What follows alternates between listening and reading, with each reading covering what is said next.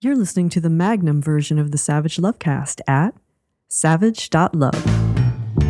If you're stuck in a relationship quandary, or if you're looking for sexual harmony,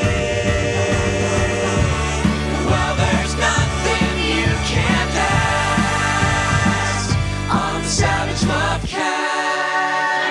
Lovecast. You could argue that Erick Adame was doing nothing wrong. Or you could argue, and incoming, I am about to argue, that Erick Adame was doing something right. Adame is, or Adame was, a meteorologist at Spectrum News NY1 in New York City over the last four years. He was a weatherman, and he was apparently a pretty good weatherman, nominated for two Emmys for his on screen weather work. But he got fired last week because Spectrum News NY1 wasn't the only screen he'd been working. In a statement he posted to his Instagram account after losing his job, a statement he posted before the news of his firing broke, a statement designed, he said, to control the narrative, Adame admitted that he had, quote, secretly appeared on an adult website. The statement goes on On this site, I acted out my compulsive behaviors while at home by performing on camera for other men. It was 100% consensual on both our parts. I wasn't paid for this, but it was absurd of me to think I could keep this private. Needless to say, it didn't stay private, otherwise, he wouldn't be posting about it to his Instagram account to control the narrative. Someone took screenshots of Adame on this adult website, which so far hasn't been named, and that someone, also unnamed, that asshole, that ingrate, sent those screenshots to Adame's bosses at Spectrum News NY1 and to Adame's mom as well. Whoever this person was, they wanted to fuck Adame over professionally and personally, and it worked, at least professionally. Adame was suspended and then fired. For doing what? Well, for doing what millions of people do every day, for doing what that French Canadian politician I talked about at the top of last week's show did, for getting online and showing off online and getting off on showing off online. But Adame was doing something else, something more.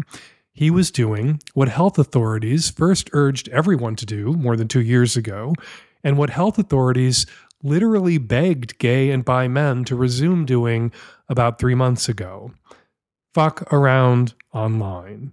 Adame describes himself as an openly gay, sex positive gay man who lives in New York City, a city in the grip of two overlapping health emergencies the seemingly never ending COVID pandemic that has affected everyone, and by this stage, nearly infected everyone, and the more recent monkeypox health emergency that is primarily affecting and endangering gay and bi men. The New York City Health Department issued COVID safe sex guidelines more than two years ago, and in them they encouraged absolutely everyone gay men, straight men, straight women, bi and pan people, furries, gimps, otherkin, umbrella stands, everybody to avoid sex parties, limit your number of sex partners, and and now I'm quoting from the New York City Health Department's COVID safe sex recommendations, quote, enjoy sex virtually, such as video dates, sexting, sexy room parties, or chat rooms, close quote. And when public health officials declared monkeypox a health emergency back in April, which was about a month after I declared it an emergency here on the Lovecast, the Centers for Disease Control urged gay and bi men to wear full body latex and leather coverage to prevent skin to skin contact. This would be the first time, to my knowledge, that the federal government has acknowledged, much less endorsed, leather and latex gimp suits.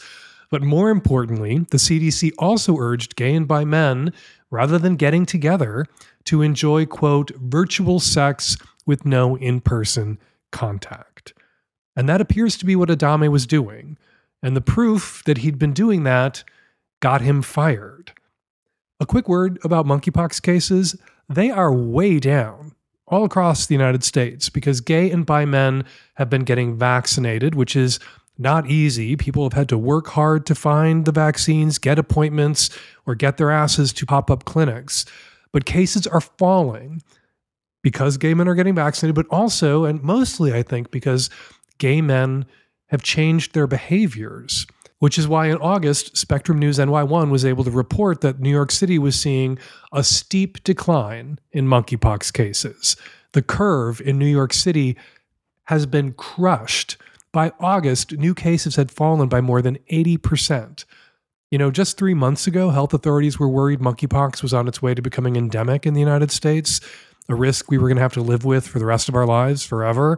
Now, according to a report in the New York Times last week, health authorities are optimistic, cautiously optimistic, cautious optimism being the only kind of optimism that health authorities are allowed to admit to feeling.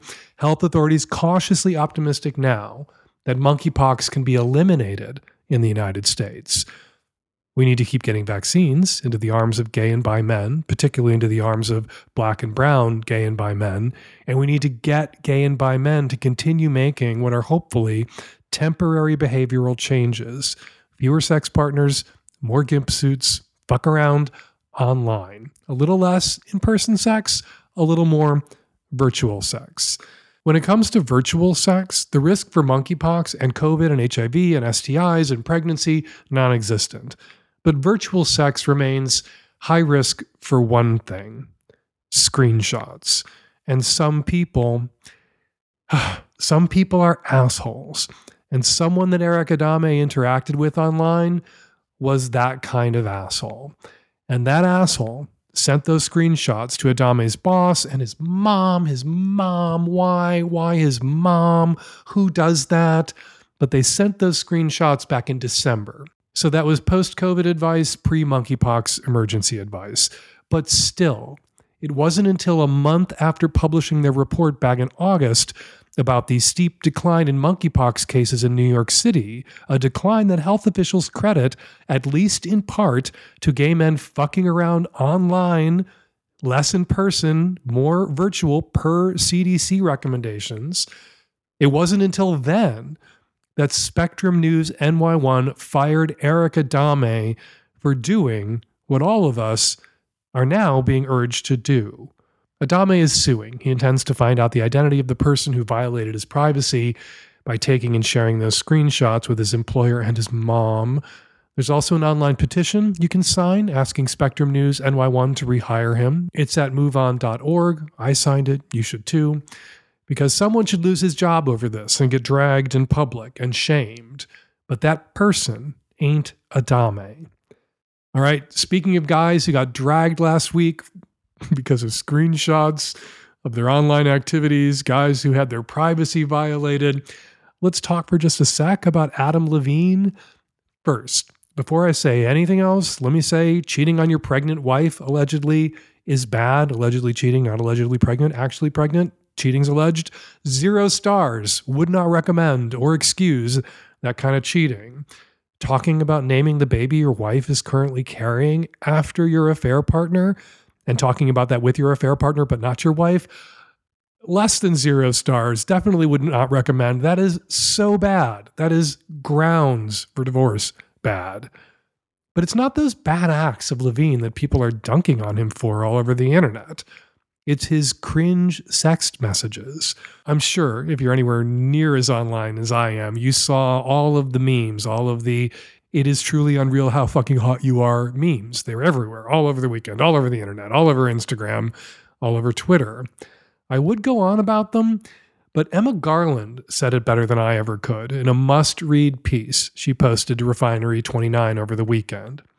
It confuses me that Adam Levine's flirty messages to model Sumner Stroh are being met with overwhelming criticism not because he allegedly cheated on his wife while she was pregnant, but because of their subpar erotic quality, Garland writes.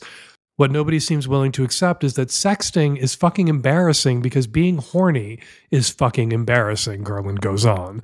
True horniness is an all consuming feeling, a spell, or rather a curse, that makes you do and say things you ordinarily would not do or say. Sex, man, we all act like fools in pursuit of it. We all look like fools doing it and feel like fools after it. Generations of high school students have read and studied Twelfth Night and Midsummer Night's Dream, but somehow retained nothing. Adam Levine also this weekend kind of got the Me Too treatment, a Me Too framing, Me Too tropes about more women coming forward, more victims, not of sexual harassment or sexual assault, but of cringy DMs on Instagram which are not a crime. And people, There but for the grace of God go you and I. There but for a few screenshots of our sext messages, and there but for the kind of worldwide fame that would make people all over the world interested in screenshots of our sext messages and the grace of God, go us all. Seeing screenshots of someone's flirty text is like seeing a snapshot of someone's O face. Removed from the context and flow of a very human experience, it just looks ridiculous. Anyway, go read Garland's piece, Let's Face It, Being Horny is Fundamentally Embarrassing at Refinery 29, and then ask yourself if your sext messages were splashed all over the internet, assuming people cared to read them, wouldn't they be cringe too? And wouldn't you, right now, be cringing yourself? All right, coming up on today's show on the Micro and Magnum Savage Lovecast, tons of your Q, lots of my A. And on the Magnum, more Qs, more As, no ads. And YA author Adam Sass is back on the show to talk about his new novel and to give some advice to listeners who want to do right by the YAs, the young adults in their lives. For all that and more, subscribe to the Magnum Lovecast at savage.love. And in this week's Savage Love, I urge a married dad to do a little more dadding and a little less adventuring. And I come to the aid of a 100% straight guy who isn't wondering why these homosexuals keep sucking my cock, like the classic Onion headline put it, but who's wondering why homosexuals aren't sucking his cock. Read this week's Savage Love at savage.love slash savage love right after you finish listening to this week's Savage Lovecast. Dan, can you please talk about how you met your husband? I'm a 32 year old single ish guy. Not sure I want a husband per se, but would definitely like to have someone more long term in my life.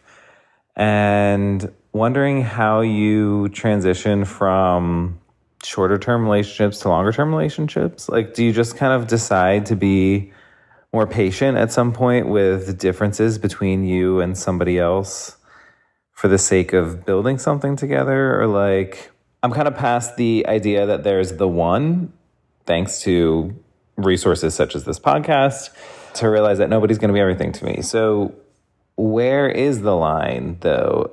Or rather, how do you know when you meet somebody that's worth sticking it out for? How did I know Terry was the close enough? Not the one. There is no one. There are the 0.67s, the 0.72s. If you are really lucky, 0.79, 0.82, and they become the one because you rounded them up to the one. And you become their one because you're not anyone's the one either. You become the one for them because they rounded your ass up too. How do you know when that's happening? Well, I didn't know. Terry was a rebound relationship for me. I hadn't, you know, I broke up with a guy. We'd been living together for about a year. I didn't leave the house for a few months. Went out, met Terry. He was not what I was looking for. I wanted somebody who was my age or older. I wanted somebody with a real job because I was a sex advice columnist for an alternative weekly newspaper. Uh, I wanted somebody, you know, who had, you know, been to college. And I met this guy who'd never been to college, worked in a video store. I also wanted somebody who was kinkier than I was, so I wouldn't feel like such a freak. Oh, and I wanted somebody who wasn't into monogamy. And I met a vanilla monogamist who worked in a video store who was seven years younger than I was. And for the first three six months that we dated he was at my house all the time my like weird apartment that just had a mattress on the floor and one bowl and one spoon because all i ate at home was cereal. And he was just there and it was wonderful and it was effortless. And the whole time i was like yeah no this is a summer fling.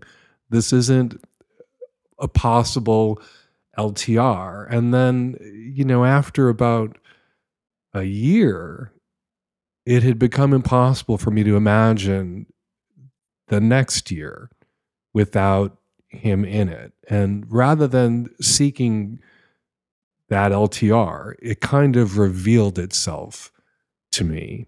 That may happen for you. I'm not saying go out there and find somebody rom com style who's everything you didn't think you wanted in a man. And then, you know, that, that that's how this works. That those are the rules. That's the system. No what you're going to do is you're going to date a guy, meet a guy, hang out with a guy. And I didn't meet Terry till I was 30. You're 32. I didn't meet Terry till I was 30.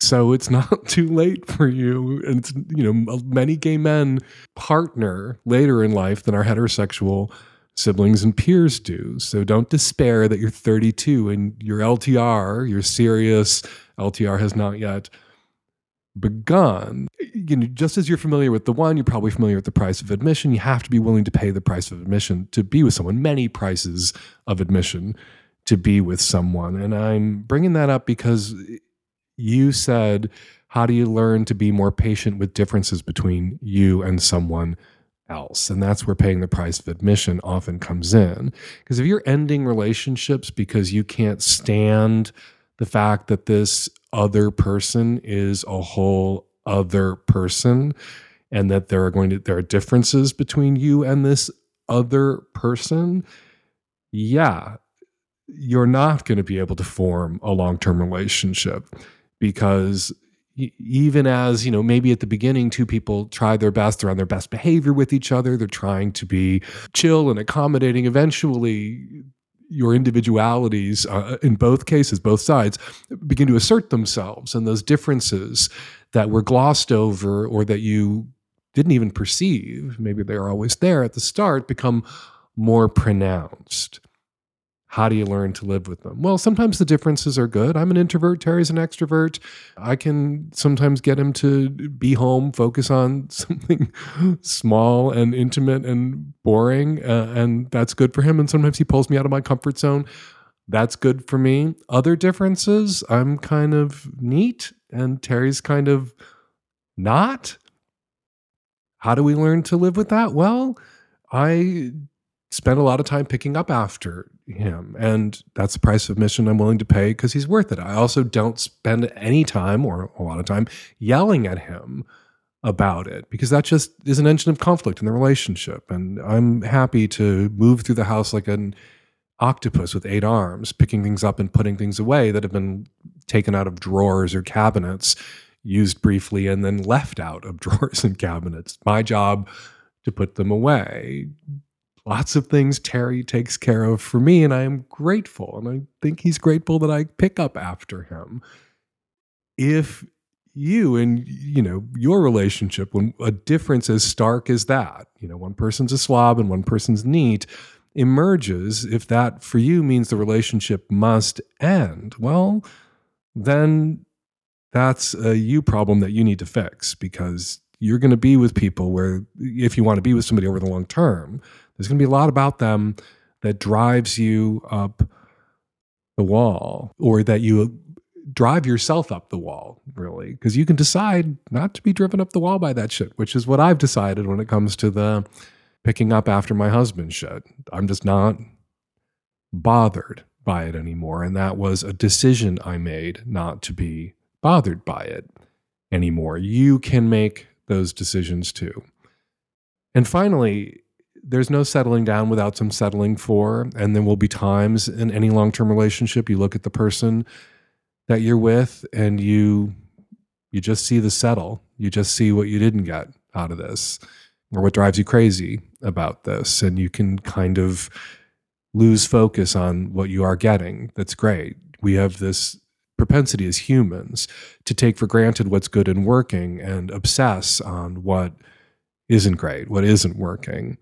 And that is true in relationships too. No settling down without some settling for. And yeah, what you settled for, the shit you're eating to be in that relationship, that can sometimes be in the forefront of your mind. And then you look across the table and at some point you realize that they're looking at you, seeing the settle, what they settled for, what they're not getting or, and can't get and won't get out of you. And those are sad, dispiriting moments. And you have to, in the same way you can make up your mind not to be driven up the wall or not to drive yourself up the wall about differences that are annoying, you can make up your mind to shift your focus away from what you settled for to be in this relationship to what you got, what you get being in this relationship. And that I think is my key to making that LTR work. Hey, Dan and Nancy and the tech savvy at risk youth, West Coast gay guy in the mid 30s calling in because I'm losing one of my best friends in a divorce. Two of my close friends uh, did their seven year vow renewal a few months ago. They have since started getting a divorce. A few weeks before the party, they almost called it off because they were having issues, but then said they were going to work on their relationship and still do the party. A couple of days after the party, she found out he had been emotionally cheating with someone. Uh, he maintains it was never physical. Obviously, he fucked up big time. She was willing to forgive him and try to work on it. For some reason, they decided that he shouldn't go with her and her family to their vacation, and he went back home to wait for her a couple weeks to think and give each other space. They talked about going to counseling, but then she got back. He asked for a divorce. She was obviously heartbroken and felt super betrayed. Uh, throughout the weeks of this going on, I was there for both of them, listening to both of their struggles. Obviously, she was sad and he was also very torn and conflicted. From his side, he said he stopped feeling like himself in the relationship because of the way that she treated him, among other things. I personally have seen how she has talked to him in a condescending and demeaning way, and I know I've had my struggles with her, as amazing as she is. None of that excuses him cheating. But since then, she has asked me to not be friends with him. It's him or her. I think it's important to mention that I met them both at the same time, technically, him first. I married them both times and have been close with both of them. My connection is stronger with her, but I'm still close with him and have a friendship with him.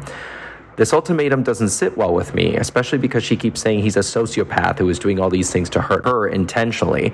I know this not to be true. I was there. I saw him crying and I was there having conversations with him about how conflicted he was and angry at himself that he didn't feel the same way he did before. Like when you cheat, you should feel like you want to do anything to get her back, but he felt like he was too far gone. I don't feel right choosing one or the other. If the roles were reversed, I would never walk away from her. I would continue to be her friend after she did something shitty and hurt another friend. I would be a friend to both and be there to support. She thinks things are black and white. I feel like there are gray areas. Both their experiences are valid, they just conflict with one another. Again, I want to reiterate that just because I see his experience, I do not condone what he did or how he handled the divorce. He hurt her, period. But I don't think he's the terrible sociopath she's making him out to be. If he were, I would obviously not be friends with him. I feel like she's coming from a place of a lot of pain, rightfully so, and wants to get back at him for blowing up her life, but isn't seeing how she might have contributed to the end of the relationship, not the cheating, of course. Dan, how do you feel about giving people ultimatums and asking someone to cut someone else out of their life? I'm trying to do what I would do if the roles were reversed and be a good friend to both of them. I know I wouldn't cut her out. Okay, arguably, this guy did the right thing. This guy did what people are always saying you're supposed to do. He fell out of love with his wife. He met someone else. He never cheated on his wife. He got involved in an emotional affair, an emotional entanglement. And it sounds like he may have needed some emotional support from someone. And I'll get to that in a second. But he didn't have sex with this person. He ended his marriage. He asked for a divorce before being with someone else. And isn't that what all kind of sort of knee jerk mainstream monogamous type people are always saying? You know, if you want to sleep with somebody else, do the right thing, get a divorce first. Don't, you know, you leave your partner before you take up, you, you end your marriage before you enter a, a new relationship physically enter, I guess, in this case. Maybe he emotionally entered into this relationship, and that's the betrayal that's being inflated here to sociopathy somehow. Um, seems to me, you say that your friend, you know, the woman in this relationship, treated her husband, your other friend, badly, treated him with contempt, demeaned him, spoke to him disrespectfully in front of you. If that's how she treated her husband in front of mutual friends, you got to wonder how she treated him when it was just the two of them. And so I can see why someone in a relationship where they're treated disrespectfully with contempt, where they're demeaned by their partner, publicly and then certainly privately. Someone who demeans and disrespects their partner in front of other people doesn't turn into a different person when they're alone with their partner, they usually turn into a much worse version of the person who was treating their partner like shit in front of friends. And he may have, after seven years, needed some affection, needed someone to engage with emotionally who appreciated him and loved him in a way that his own wife was incapable of appreciating him or loving him. I can understand. It's just like someone who's in a long term sexually exclusive, monogamous, sexless relationship who keeps getting rejected.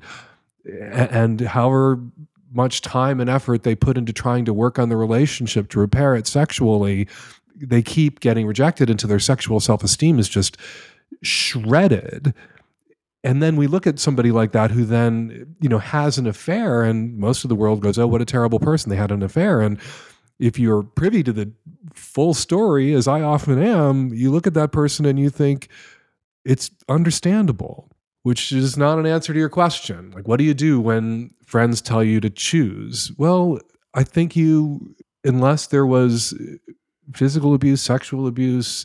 I, I, think you refuse to choose. You know, one of my uncles divorced after 20 something years of marriage and a couple of kids. And he told everyone, you know, he told his siblings that they couldn't be friends now with his ex wife, who had been a member of the family for decades. And all of his sisters looked at him and said, my mother included, uh, my mother at the lead, and said, yeah, no, fuck that. Grow the fuck up. We're not going to cut your ex wife, the mother of our nieces and nephews, out of our lives. You're just going to have to learn to live with us still being in contact with your ex wife. You brought her into the family. Your relationship is now over. She is still part of this family. Again, it wasn't a high conflict uh, marriage. There wasn't, you know, emotional abuse, sexual abuse. Uh, there wasn't serial infidelity. It just ended and there was some hard feelings. That's remarkably similar to this. This marriage is ending. There are some hard feelings. You knew him first. You love her more. You're closer to her, but what she's asking of you is unfair and you're not going to do it. You're not going to cut him out of her life, and you're happy to listen to her version of events. Uh, and maybe right now she needs to see him as a monster uh, to protect her own ego as this relationship ends. But as her friend, at some point, you're going to have to sit her down and talk to her about who the sociopath might actually be here. I'm not saying your friend, the woman in this conflict, is a sociopath, but she's making him 100% responsible, uh, you know, pinning all the blame for the end of this marriage on him and not taking any responsibility for why this relationship that apparently she didn't want to see end ended and if she can't ever recognize her part in it, if he just has to be a monster so that she can walk away and feel like 100% the victim, that sets her next relationship up for failure. At some point, she's going to have to smell her own shit, and you're her friend, and you're there to help her smell her own shit. And the first step, the first thing you can do that might give her that insight is refusing to end your relationship with him. Hey, Dan, 38 bi male. My last girlfriend was into spanking and we had fun with that. We did it a couple times and, you know, pretty short sessions, not very intense, but it was fun. But my dog got really traumatized by it and now he keeps trying to hide behind the entertainment center and pacing around and crying. Anytime I start making out with a woman, I'm in a new relationship now with a really hot Dom lady and we want to play with some bondage and impact stuff, but don't know how to get my dog to stop freaking out. I know I can crate him or put him outside, but that's not always ideal, and sometimes he can still cry and whatnot inside the crate and really be distracting. So, any suggestions you or the other listeners might have, I would really appreciate. I believe you crate train a dog in the same way you crib train a human. You just put them in the crate or put them in the crib and they cry and cry and cry. You come back once in a while to reassure them at longer intervals. And otherwise, you just got to wait it out. You just got to let your dog cry it out, realize that you're not going anywhere, that you'll be back eventually, and that all the whining in the world or all the crying in the world, in the case of a human infant or human toddler, isn't going to get him out of the crate or the crib. So you're just going to have to tough it out. I say all that not being much of a dog person, although I have lived with now three dogs, currently live with two dogs, all of which were crate trained successfully. So if I can do it or I can watch it be done, is more like how it went down. I'm sure you and your new Dom girlfriend can do it too. Hi, Dan. Non binary polyamorous person from Southern California here calling in. So, I have been polyamorous for a couple years now, and I live with my partner. Him and I were poly going into the relationship. You know, it really is the relationship structure that works for both of us. But I'm having this really bizarre thorn in my side and I'm hoping that you can help me, Dan, because I know you have a husband and a boyfriend, and Terry also has a boyfriend. So I am currently like just starting to date around to find a second partner besides my nesting partner. Um, my ex girlfriend and I broke up, and you know, I'm ready to like kind of get back out there. And my partner, he has a male partner that's kind of like a friends with benefits situation, and then his other partner who is very much like his girlfriend. And for some reason, I am finding myself feeling feelings of jealousy only over his female partner. And the the catch is I adore her. We are really good friends. She talks to me sometimes more than she talks to him.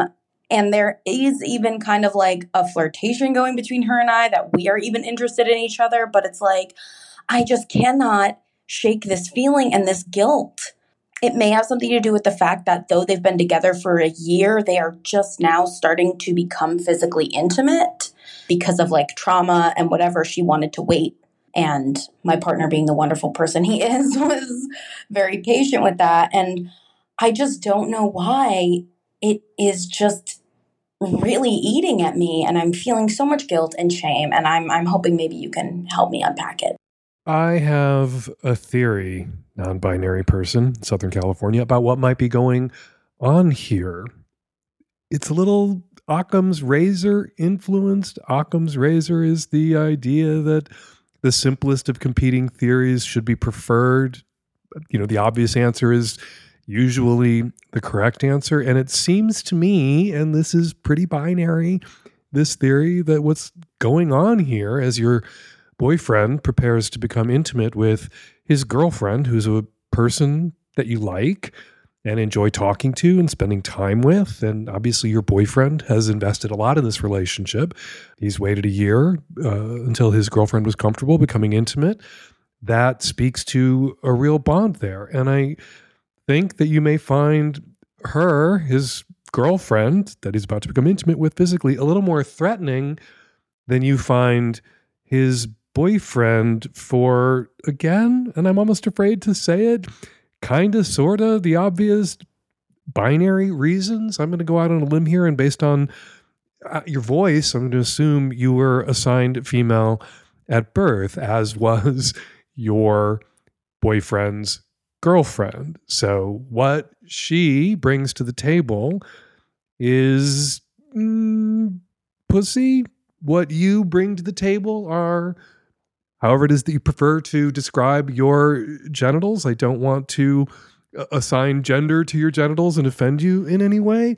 But yeah, that seems to me what may be undergirding this. You may have, at least when it comes to your own gender identity, transcended the binary, but some part of your subconscious is tapping into the binary that the girlfriend represents, that I guess, genital end of the binary that you both find yourselves on. You know, you frequently hear from people who open their relationships uh, where both partners are bi, that they're comfortable, more comfortable when their partner seeks outside the relationship, you know, if it's a guy, you know, outside of an opposite sex relationship, he's sleeping with men outside of the relationship. Or if it's a woman in an opposite sex relationship who's bi and it's open, she's sleeping with other women. And the guy that she's with is sometimes more threatened, feels more at risk of being replaced if she is sleeping with other guys. For a lot of people in open relationships, by people like both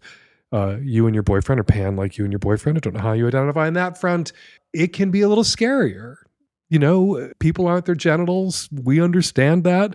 But on some level, we worry that something that makes us unique to our partner becomes less unique if they're able to get exactly that elsewhere. Not that we believe ourselves to be just our genitals either, but on some level, it is a bit more threatening, which is why in a lot of open relationships where everybody's bi, hall pass initially, you know, is for same sex partners if you're with an opposite sex partner in the nesting relationship because people are just a little less threatened when their partner's getting what they don't get at home out of their other non nesting or secondary or tertiary partners. Seems to me that that's what's going on here with you. Seems to me that with a little thought and some conscious effort, you, non binary you, should be able to get past that. Hey, Dan, I have noticed that there have been a lot of folks that I follow on social media uh, in the last few weeks who, gay men, who have posted that they've gotten their monkeypox vaccine. And I am super happy that they were able to do that. But majority of those folks were in what I assumed were long-term monogamous relationships. I'm just curious, is the vaccine something that folks in long-term monogamous relationships should be getting? Is it wrong to assume that if they are posting that they have gotten their vaccine, that maybe those folks aren't in as monogamous relationship as I had thought they were? Obviously, that's private. They've never shared that they're in open relationships, but is kind of sharing your monkeypox vaccine that you've obtained kind of a low key way of folks admitting that maybe they're not monogamous or they're more promiscuous than I had imagined? If you were house sitting for a gay couple that you thought to be monogamous because they told you that they were monogamous, and you found condoms in the bedside table, or you found a bottle of PrEP or two bottles of PrEP, prescriptions for both men, in the medicine cabinet, you could then assume, I guess, that they weren't monogamous, that they were somehow lying to you for shits and giggles, or maybe they're just two guys who think they'd rather be safe than sorry, two guys who are in a monogamous relationship but are realistic about the fact that shit happens, people cheat, and it's better that you don't cheat. It's better that you don't violate your partner in that way or betray your partner in that way. But, you know, if you are going to cheat, you could, in that moment, if you're on PrEP, protect your partner from being exposed to HIV through you, or use condoms in that moment if you're going to cheat, and protect your partner from HIV and other sexually transmitted infections. That could be what's going on here with these guys who are publicly monogamous and getting vaxxed against monkeypox and posting that they're getting vaxxed against monkeypox. Could also be that these guys are in a monogamous relationship, but they go to circuit parties and they like to get sweaty and grind with each other and other men on the dance floor, and they've heard that that's a risk, or they could be like male couples who participated in, a, oh my God, a study I read like 25 years ago, who identified themselves to sex researchers as gay male monogamous couples. And the sex researchers followed up with these couples, asked them more questions, wanted to know more about how monogamy worked in male same sex relationships. And what they found in the case of many of these men in these quote unquote monogamous relationships was that they defined monogamy a little differently than most straight couples would. They only had sex with each other. And sometimes they had sex with each other and somebody else. That three ways, so long as they were both there, fell within a lot of these male couples who participated in this one study within their definition of monogamy. That could be what's going on with some of these guys. We are monogamous. We only mess around together. Sometimes together we mess around with other people. The one thing, you know, this is all speculation. The one thing we do know for sure is it's none of your business, really? I mean, if these guys are social media influencers and they're putting their relationship out there and they're talking about their monogamous relationship, I guess they have invited you to wonder, speculate about their relationship. You're not invading their privacy. You're not pulling open nightstand drawers looking for condoms. You're not rifling through medicine cabinets looking for bottles of PrEP. They put this out there about themselves. Everybody who's gay, everybody who's male, gay, bi, or a man who has sex with men who does not identify as gay or bi should probably err on the side of getting the vaccine as soon as they possibly can. Ideally, guys who are at very low risk, and a couple of guys in a monogamous relationship are at very low risk of contracting monkeypox. Maybe should let others who may be at higher risk go first. But if vaccines are available and you're concerned that you or your partner might slip up and you don't want to become exposed to monkeypox, or you and your partner occasionally have a three way or get messy and sweaty on a dance floor, grinding against other men together, even if dicks don't touch holes or mouths, and you want to get vaxxed, you should get vaxxed. And if these guys have some influence on other guys who follow them, and seeing them be very public about getting vaccinated against monkeypox inspires other men who may be at higher risk to go get vaccinated as soon as they can get vaccinated. Well, that's to the good. Hi, Dan. I volunteer with an organization who helps refugees in the U.S. In that role, I have been helping a woman learn English. I meet with her at her house every week, and as a result, I have gotten to know her family very well and I enjoy spending time with them. Her 14 year old son was bullied in school at the end of the school year, with kids calling him gay. He is denied being gay, and nothing that I've seen specifically points to him being gay, except some very stereotypical things. He is very artistic, he has no interest in a girlfriend, he is very kind, sensitive, and not always proving his manliness. I know how stereotypical those comments are, but I wouldn't be surprised if he is gay, and if he is, I want him to know it is okay and that things will get better. But for me to openly assume he is gay seems completely wrong of me. Knowing your previous advice, I thought I'd give him a few books in English to read over the summer, real casually. One being Harry Potter to cover up and make it less strange that the other young adult book features a gay character. But I never got the chance to give these books to him as his mom is extremely Catholic and went on a rant about Harry Potter and witches. I could go on about how strict the mom is, but my question is how can I support this kid who may or may not be gay whose mom I would like to respect as I do value my relationship with her as well. I want to be subtle, but get the point across that I am a safe person if he needs one. Joining me to help tackle this question, Adam Sass, award winning YA author of the conversion therapy thriller Surrender Your Sons. His newest book, The 99 Boyfriends of Micah Summers, a rom com about a queer boy making the jump from imaginary boyfriends to real ones now available wherever you buy your books. Hey, Adam, welcome back to the Lovecast. Well, thank you so much for having me back, Dan. It's a pleasure to be here. So, uh, I haven't had a chance to read the new book. I have a feeling for what it's about based on uh, what I just read. So, uh, tell us about it. Well, um, it's it's it's it's much different from my first one, which was all very you know it's it was based in you know in, in conversion therapy camp. It was a thriller. It was very scary heavy uh, and this one i decided to go completely the other way. This is a very um, this is for the heartstopper crowd. This is a rom-com that is uh, homophobia lists. So this is uh, my um, my like kind of salute to bringing nora ephron type comedy to the teens of today.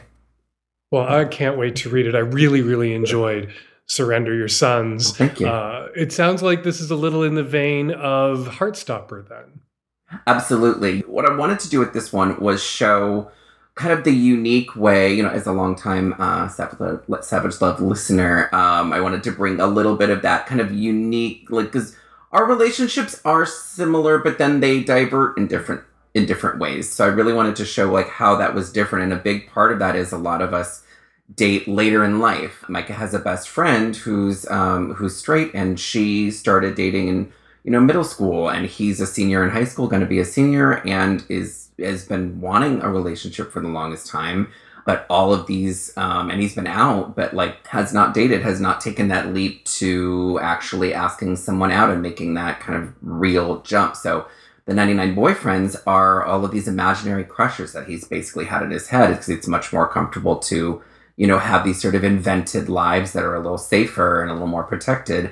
And then uh, he makes a promise to himself that with Boy 100, he is going to make that leap. He is going to make the dream guy reality. And then it, he goes through a, a very long journey towards discovering that real life boys are um, not necessarily dreams. They have their own issues and their own baggage and their own journeys. And so it really looked at um, the different types of, you know, when you're a cis gay boy dating, like there's a lot of the guys you were dating are, you know, we're all in the same kind of boat where we're all starting a little later. We're all starting with different baggages that we have to deal with. And so I really wanted to look at the unique struggles within that, within this, but in like a very, cutie hearts on the page kind of way. Okay, let's talk about uh, this kid's struggle. Um, yeah. First of all, this call. Remember when people ranted? When people ranted about Harry Potter, it was because of the witchcraft and not everything else. Kind of a nice throwback. I was like, well, I can't believe I'm on. I can't believe I'm on the mom side here, but just not without with, without the witchcraft. I was like, yes, get rid. Um, but uh, yeah, it's it's funny how um, I, I could probably honestly I was like you know please. Uh, I think Percy Jackson is a much better book to to kind of you know if you're going to sandwich the LGBTQ books um, in between something more neutral, I would say Percy Jackson is the is the is the famous classic. She literally wanted to slip a YA book in there, uh, which is why I thought to invite you on. She wants to mm-hmm. slip a YA book in there um, surrender your sons might be a good choice, but it might hit a little too close to home if this caller, if this kid's mom is intensely religious and intensely homophobic. That's basically the plot of Surrender Your Sons, where a it kid is. is. packed off to a conversion therapy camp by a homophobic mm-hmm. parent. Mm. But getting into the to, to the nitty gritty of the the call, the caller says nothing points to this kid being gay, and then lists everything that I think points to this kid being gay. Yeah. Artistic, not interested in girls. He's kind. He's sensitive. Yes, these are stereotypes, but sometimes there's whole beaches worth of grains of truth. You know, whole beaches of, of, of grains, mm-hmm. whole wheat fields of grains of truth um, in those kinds of stereotypes. So yeah. odds are, if I had to venture a guess, this isn't the sensitive, artistic straight boy. This is probably the sensitive, artistic gay boy. I was going to say it can always be. He can always be that that you know. I think we all have that straight guy friend who threw off all our gaydars in college. Um, but um, you know, there. You know, the more things change, the more things stay the same. I think there was a lot of you know he he doesn't go that way. There's there, there's a lot of like there's just that coded language is just going to be with us forever because because I think in these situations we even if the signs are like so clear, you know, you do have to kind of dance around that. And I think she's doing everything right right now, which is surrounding like you have to like kind of place this kid in the environment where I'm a safe person. This is, you know, these things are cool. Um, even if maybe your mom isn't cool with it, I'm the cool, you know, aunt or the cool friend. Right. A 14 year old gay kid, though, who's been bullied for being gay, if you go to that gay kid and you're like, hey, I'm supportive, I'm pro LGBTQ, mm-hmm. it's great that you're gay, you're gay, right? That kid is likely to run screaming from you. Because if yeah. that kid isn't ready to come out yet and isn't in a safe place, li- living with a homophobic parent, a deeply religious parent, that's obviously not in a safe place where that kid can even contemplate the risk of being out. A kid with a who's queer with a homophobic parent is in such a vulnerable position. Yeah. And so when the caller says how best to support this kid, you got to be subtle and you got to let the kid lead it. You can send up a flare that says mm-hmm. you're a safe person to come out to, but you can't put that gay kid on the spot and maybe smuggling gay YA into his possession that his mom might find is going to put him on the spot in an uncomfortable, right. perhaps hugely problematic way. His mom goes right ballistic. The thing about gay YA, which is very cool right now, or LGBTQ YA, I should say, is there are there, in the last five or so years, there's been a, a huge boom. So there are titles you can pick that are more stealth than others. There, 99 Boyfriends of Micah Summers is the gay like holding it would like have freaked me out as a teenager. Like I would just just holding the book, I would have been like, oh god, it's it's a purple cover and there's hearts on it and it says boyfriends and then guys and a boy's name on it.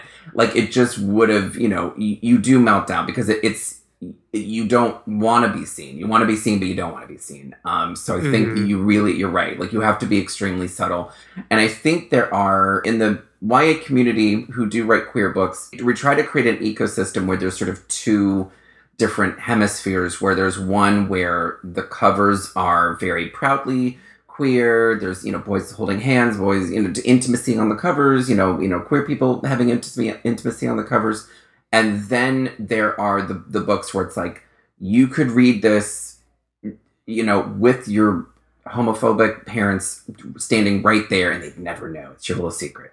So, and, it, and it's not on the jack, and it's not on the jacket. Like there, there are there are titles that I would recommend. I would probably say um, Aiden Thomas's work. Aiden Thomas is a is a um, is a queer trans uh, author who is very very huge right now. Their book, uh, The Sunbearer Trials, just came out. It's a big Hunger Games that's filled with um, you know, across the the rainbow spectrum characters, but the the, the plot on the jacket is very, you know, Hunger Gamesy. Like you, it's not as clockable as some other Hmm. books are. So I would say probably check with like if you have a cool librarian, like a local librarian, or if you go into local library and you see an LGBTQ section and you know this librarian is cool, I would probably talk to them about, you know, hey, you know, hey, I've got this 14 year old things are very very you know tight and tense and i don't even know if he is that i, I just want to you know make sure that he has access to these books because even if completely randomly he ends up being straight this kid's going to know a bunch of queer people in their life so you know it still would help to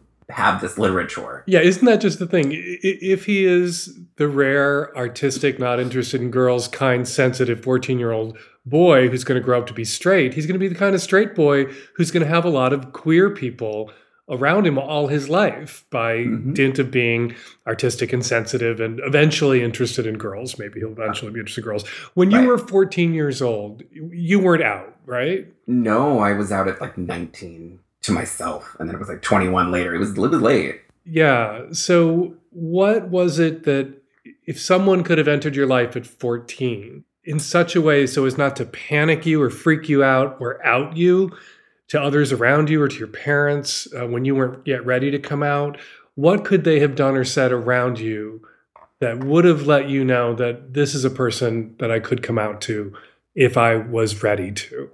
So I've, I've been thinking about this a lot. This is, you know, my parents did know. Everybody, you know, a lot of my family did know I was not a, I was not a subtle child. So I think at 14, I, you know, me- wait, wait, wait. Let me guess. You were artistic, not interested in girls, kind, and sensitive. I, I was all of those things. Unfortunately, I did fit the mold. So, uh, I, what I would say is, so so looking back now, I do see that my parents and family did a lot. They, you know, they took. We, we lived in in a in a deep, um, you know, farming town in the middle of Illinois, but they regularly took me to um, Chicago so I could be around, you know, lots of other people. They took me to shows and theater and um, Second City Comedy, and I was 14 when the movie In and Out came out. So with that, with Kevin Kline, so like, so again, we were starting. Like Will and Grace was starting, kind of, and so it was sort of that. It was a kind of a good time for that, like there to be.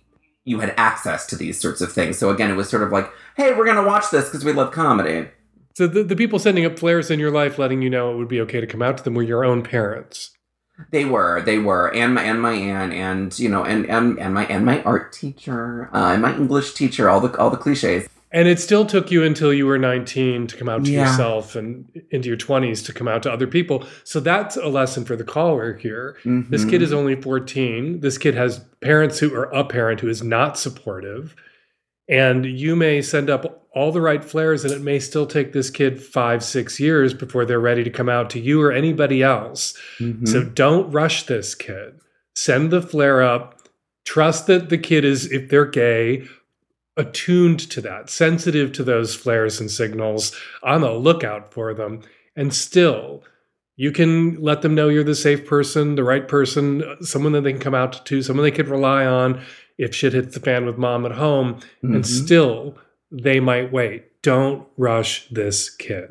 That's what I was gonna say. Like you're gonna be this this this kid's advocate for life. You know, if, if you're gonna be their advocate, like you're in this for the long haul. So this is something that you know could take a while, and especially you know we have been seeing an alarming pushback. You know, with the Don't Say Gay bill, and we've had queer YA books challenged in every library and like every state. It feels like every day there's a new challenge there, and so again, there is a very concerted purposeful movement to remove these kinds of advocacies. So, you know, get comfortable being subtle now because it it could be it could be illegal to be more than subtle soon.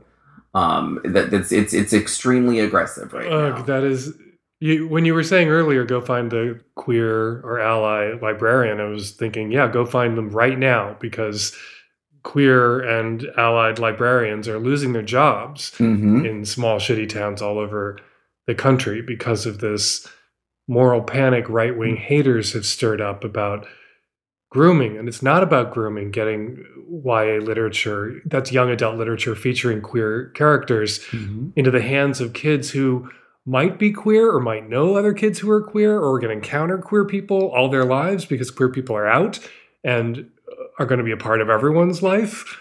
Um, there's nothing that you can do about that, Yeah.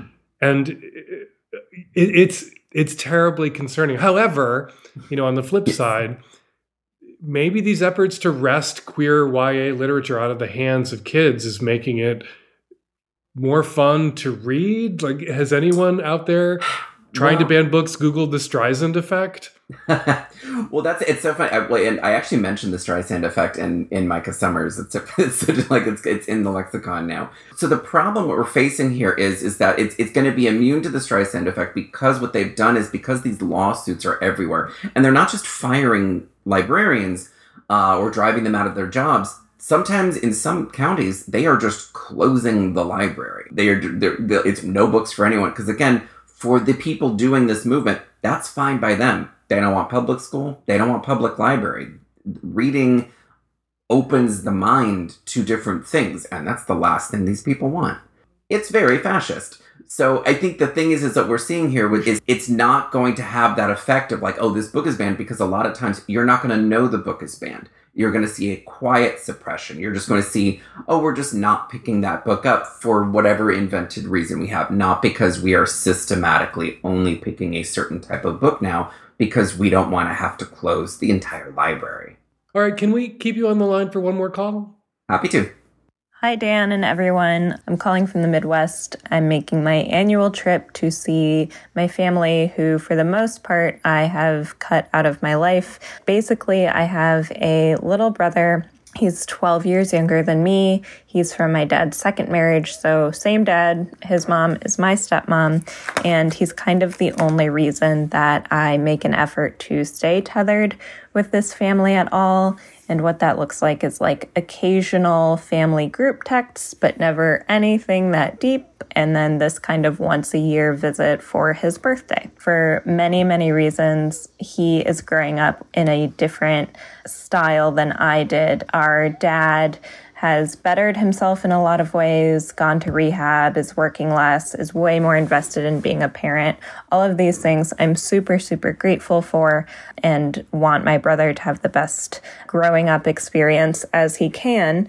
But in other ways, I've watched this family, like specifically my dad and his wife, become kind of shittier and shittier Christian conservatives.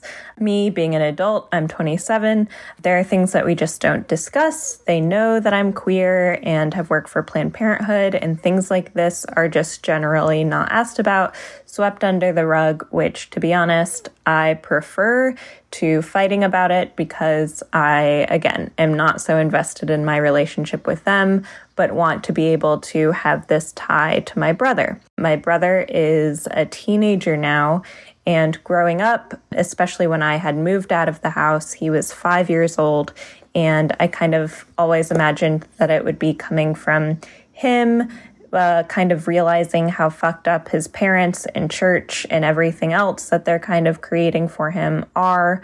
And I could hopefully be his trusted adult sibling who could offer support and resources and things like this and just kind of have his back we have a great relationship, my brother and I, and I'm pretty open about my life. And when I when he was 14, I bought him Erika Moen's Let's Talk About It book, which was a great recommendation by the way. Thank you very much. And and things like this that I kind of tried to gently offer a alternative route to kind of his parents' world and worldview without kind of going too hard all at once because I do only see him once a year. So now he's a full teen, he's in high school, and I have been getting nervous about how to talk to him more deliberately about decisions to make in the world or how to be a good person. It's occurring to me now that his voice is changing and he's taller than me, that he's actually going to be a wealthy white guy out in the world soon. And I have a responsibility to make sure that he's not only good for himself, but that he's also a net positive in his larger community. And I'm not quite sure how to intervene. For instance, his school's eighth grade field trip, the class I found out went to the March for Life in DC. And there are like doted on pictures of my baby brother holding signs that say, pray for the end of abortion. Obviously, with the overturning of Roe, there is this like spark under my ass to kind of get my stuff together and directly talk to him now that he is older and not a kid anymore. And so that's my question for you how to talk to him without being the scary older sister who just shows up once a year and is of the devil that he shouldn't listen to. I guess this is a case where it would have been, I bet, a little better if that kid were more artistic, more kind, more sensitive. You know, Yeah. some kids raised in conservative Christian households, it, it they don't conflict with it. They don't rub up against it. They don't rebel from it. It works for them, and they get sucked into that. And watching a, you know, your half sibling just sort of swallow the shit his mom and your dad are shoving down his throat about how the world works or how Christianity is supposed to work. Yeah. That must be very depressing for the caller. it's it's my heart goes out because again this is something that i mean especially in the last few years we have seen increasing intensity on and it, it not just it's not necessarily just um you know straights there's a lot of you know there there was a there was a, a, a young kid years ago who's gay that i mentored and now he's a he's a he's a gay for trump i feel i, feel like a huge failure um Oh God, and oh God, oh God. it's it was I, I, and I didn't know I like I lost track of him for like a few years and then I, he just popped up um you know in in one of those like you know gay for Trump pool party awful pictures and I just like it was it was just like coffee cup fell out of my hand smashed on the floor. Like it's awful. And I think that's the that's the most insidious thing about what's going on right now is because a lot of times conservatism I've found is is is about aligning yourself with power. And I think a lot of people who are very scared you know, and that it can include, you know, young queer people, you know, just to stay on their parents' good side. I mean, they create this environment of, don't you want to be on my good side? You want to adopt all of my talking points. And that can be um, extremely toxifying if you don't have, you know, if, if you shut out anybody else in your life. And so, caller just seems like they're in, in a huge predicament. And again, this is, I think, like like a like like a previous caller, I think this is a lifetime sort of advocacy pro- project where this is um, it's it might not get solved overnight, and this person might go through a huge conservative era, and then maybe with enough time, if they know that you are a safe, cool person who kind of handle things in a chill way, they get disillusioned. Hopefully, God willing and then you're there to help direct them uh, to the right places to begin making that kind of penance. But um, choices are limited. The choices are limited. You can't, you know, light a fuse that ignites the bomb of some sort of teenage rebellion that you were hoping to see from this kid. But you can stay in his life and just your existence and your presence will create in him perhaps some cognitive dissonance and Yes. cause him to examine the gap between you know the world as his parents describe it or think it should work and your life as you live it unashamedly and out and then Yeah.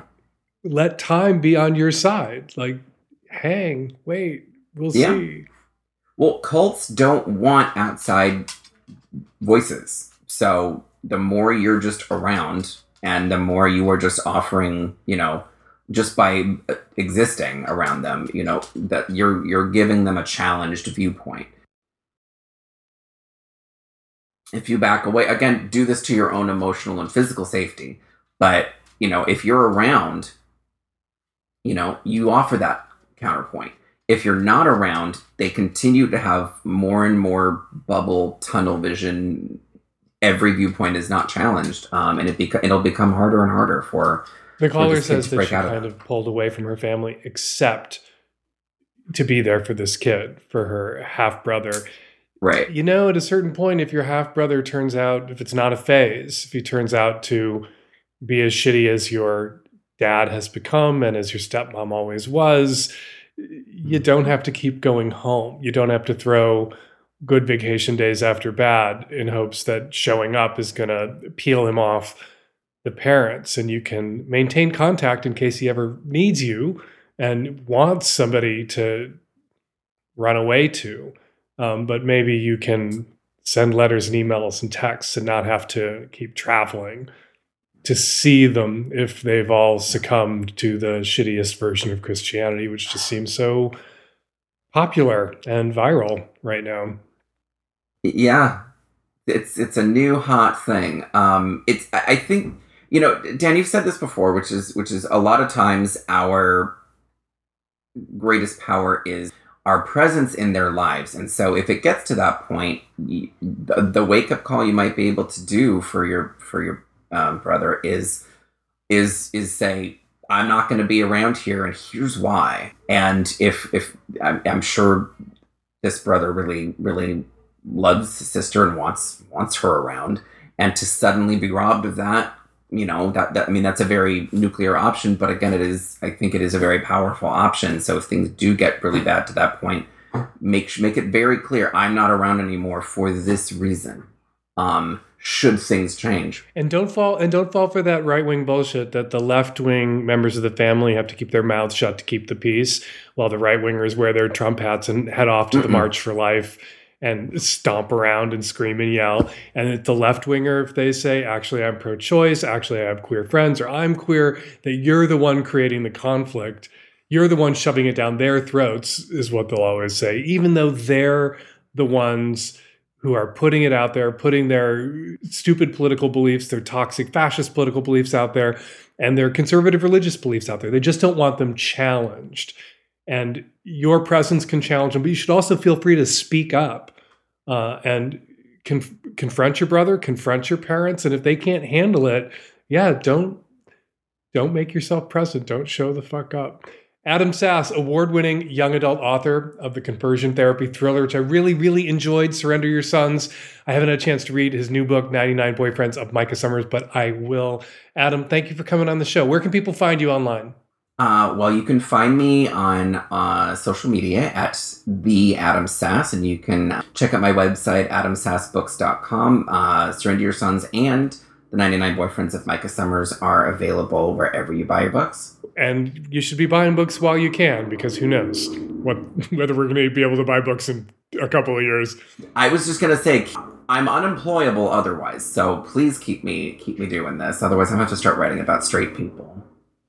Hi, Dan, Nancy, and the at risk youth. I am a 43 year old cisgendered woman on the West Coast, a Magnum subscriber. I'm a single mother of two, and I am divorced. I got in my first relationship after the divorce with a man that was six years younger than me. And after we've been dating 11 months, he has dumped me because he wants to father his own children. He does not have any kids and he doesn't want me to endure a high risk pregnancy on his behalf. Also, because he doesn't think I can engage with his elite Ivy League friends. While we were together, he encouraged me to explore my kinks. Turns out I have a lot of them. He was the Dom to my sub. I trusted him so much and we explored and played beyond my wildest dreams. It's been a week since the split and I'm still devastated. He asked if we could still hang out and see each other and I told him I wasn't sure, that I needed to figure out how to be around him without loving all up on him. Now I'm wondering if it's okay to reach out to him to see if we can continue with our DS dynamics or if it would just fuck with my mind too much. I live in a small rural town and have no idea if there's a local kink scene. The closest city is two hours away. And I've never online dated and I'm I'm pretty apprehensive to it. Fuck that guy. Don't hang out with that guy. Don't see that guy ever again. Why would you give that guy the time of day? Uh, not because he, you know, cranked you up about DS dynamics and encouraged you to explore your kinks, and not because he wants to have his own biological children in some future relationship and doesn't feel it's fair to ask you to endure a potentially high risk pregnancy, although it seems to me that that's a decision that you could make and not a decision that he should make on your behalf. The, the thing that really sticks in my craw about this guy and makes me loathe him is this doesn't want you hanging out with his elite Ivy League friends. What the fuck is that? What kind of nagging, undermining bullshit is that? That made me so furious on your behalf. Fuck this guy. Fuck this guy. All I can think right now is fuck this guy. And by fuck this guy, of course, I mean don't fuck this guy. As John McWhorter unpacks in his terrific book about uh, dirty words, fuck means so many things. You can say fuck that guy, and it means, yeah, go fuck that guy. But usually when we say fuck that guy, it means don't fuck that guy. Don't fuck that guy. And don't underestimate your marketability on in, in the kink scene, even if you're in a small town. There are a lot of guys out there who are into BDSM. There are way more kinky guys than there are women who are kinky or know they're kinky or have grown into their kinks or realize they're kinky or feel empowered to explore their kinks. So you getting out there if you can get comfortable on kink dating apps on Feeld or FetLife, although asterisk next to FetLife, a lot of people have issues with some of the shit that goes on at FetLife. You'll have your pick of the men. And if there's a big city two hours away and you advertise in that city and you're able to get away for weekends, if you have help with childcare, if you have parents who can take your kids off your hands and you can drive to that city two hours, ain't that long a drive. Listen to some podcasts on the way and go to some munches and get involved in that kink scene there.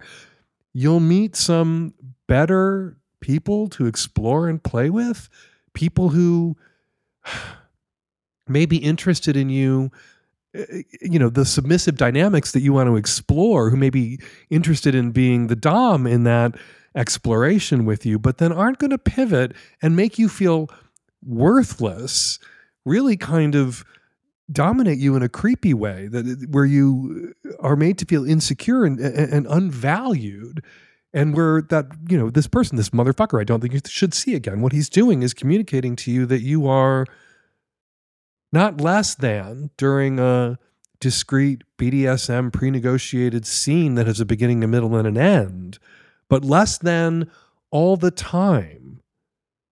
Someone he's embarrassed to be seen with, someone he's embarrassed to introduce to his fancy fucking elite Ivy League friends. Yeah, no, I, I, I know a whole bunch of people at this stage of my life I went to a state school. I know a lot of people who went to Ivy League schools.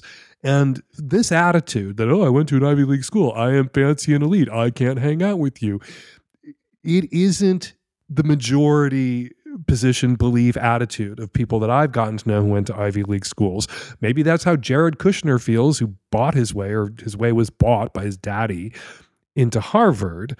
But I've known a few people who went to Harvard who were perfectly delightful human beings who were curious about the world and totally willing to hang out with and shoot the shit with people who went to state schools, went to community colleges, didn't go to college, didn't graduate from high school. Yeah. Oh my God. I'm sorry. Like, I'm really probably overreacting to this at this point. Fuck this guy. He's not the only Dom out there.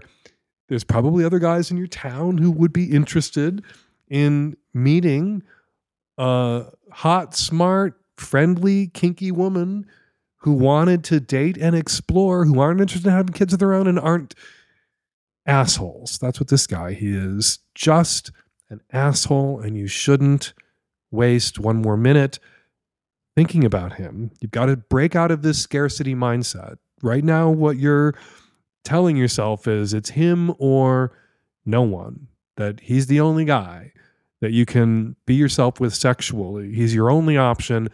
It's not true. And if that means getting on Feeld or FetLife for you to realize that, please get on Feeld or FetLife. You don't have to show your face on either of those websites or getting in your car if mom and dad take the kids for a weekend and driving to a munch and meeting some other people in a bigger city that has a more active kink scene than the city where you live. Please fucking do it. You owe it to yourself. All right, before we get to this week's listener response calls, let's read some listener tweets. Brad Romance tweets, listening to Fake Dan Savage and this week's Savage Lovecast saying, go get vaccinated against monkeypox. I wish I could. The Irish government's response here has been worse than woeful, absolutely negligent. 450,000 people vaccinated in the States, 600 in Ireland. All right, first, before I say another word, I am notoriously bad at math, but I did a little bit of math here. Ireland's population, 5.1 million. US population, 330 million. If 600 people are vaccinated in Ireland, that's 0.001% of the population. 450,000 people vaccinated in the US, that's 0.001% of the population. So 10 times as many people as a percentage of the population vaccinated in the United States, but there have only been 178 cases of monkeypox in Ireland, 25,000 in the United States. So 10 times as many people per capita vaccinated in the US, but we have more than 140 times the number of cases. So, on some measures, Ireland could be doing better than the US, but on other measures, Ireland doing better than the US. Scott Pyfo tweets on the Savage Lovecast bingo card the center square is always point of orgasmic inevitability. I do love that very useful expression. I am now, though, curious what's on the other 24 squares of the Savage Lovecast bingo card. And hey, if there were just 25 words or phrases on my bingo cards, everyone's bingo card would be identical. And then everyone playing Savage Lovecast bingo would get bingo at the exact same time. So there are much more than just 25 words and phrases on the Savage Lovecast bingo cards out there. What's on them?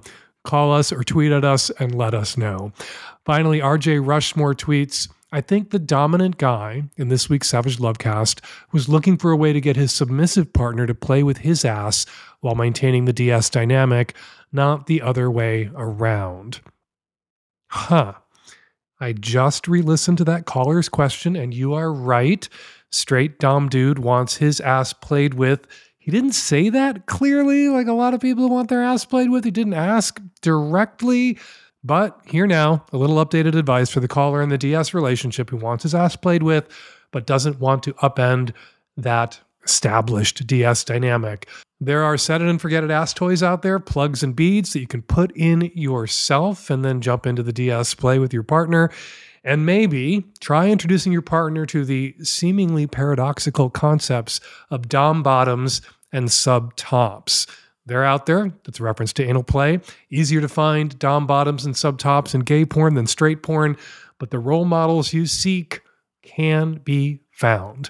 All right, if you want to hear your tweet come out of my mouth, be sure to use the hashtag Savage Lovecast. And a big thank you to everyone who posted to social media this week about the show. Nothing does a better job of spreading the word about the Lovecast than your tweets and posts and snaps and TikToks and everything else. We appreciate it. And now, listener response calls. Hello, I'm calling in response to the 18 year old in episode 830 who was wondering about how to get more pleasure out of orgasms and sex with her boyfriend. Um, one thing that I wish I knew when I was 18 and just starting to get sexually active is that you don't have to wait to use a toy until your boyfriend has already came. My current partner and I, he will use a toy on me and get me to come once or even multiple times before he starts engaging in PIV sex with me, and I've found that the sex itself is a lot more enjoyable after that. Hope this helps. Hi, Dan, Nancy, and the tech savvy at risk youth. This is a response call to last week's intro. As a chess player and Magnum subscriber in Quebec, last week's intro was basically a dream come true. Uh, Dan, I think you were rightly critical of journalists for failing to consult anal bead users before publishing their chess stories, but I wonder if you shouldn't have consulted a chess player before recording your intro, because you seem to think that a cheater would need to have every move spelled out for them in some sort of anal bead buzzer Morse code. But for a world class player, they don't need every move spelled out for them. A simple buzz to signal something like your opponent just made a mistake would be enough to give them a significant advantage. As for the beads being too noisy, maybe we need an Ojoy sex toy segment on how silent they can go. Hello, Dan. This is a response call for the gentleman who's living in a small blue patch of a red state and having monthly sex parties canceled because of monkeypox. I think it's a good idea to cancel those parties, but how about retooling the situation since you seem to have built quite a good community there of 50 or so people. How about for the time being making the party a potluck or something social, not sexual as a means of keeping your community in touch with each other, spending some good time with each other until the time arrives when you can resume those uh, sex parties. And we're going to leave it there. Got a question for next week's Lovecast or something to say about something I said on this week's Lovecast? Use the voice memo app on your phone to record your question or your comment and email it to us at voicemail at savagelovecast.com. You can also call us at 206 302 2064. The Hump 2022 tour wraps up in Los Angeles at Dynasty Typewriter this weekend, Tuesday and Wednesday, at the historic Hayworth Theater. But as the reign of one hump ends, so another begins. Hump 2022 is dead. Long live Hump 2023. Submissions are now open for Hump 2023, and if you get your five minute or less dirty little movie into our film festival, you will get a cut of every ticket sold. Go to humpfilmfest.com for tickets, streaming links, and all the info you need on submitting your film. Follow me on Twitter at Fake Dan Savage. Follow Adam Sass on Twitter at The Adam Sass. And you can find, follow, and torment the tech savvy at risk youth on Twitter at Lovecast, T S A R Y. The Savage Lovecast is produced every week by Nancy Hartunian. And me and the tech savvy at risk youth and Nancy will all be back at you next week for an installment of the Savage Lovecast. Thank you so much, as always, for downloading.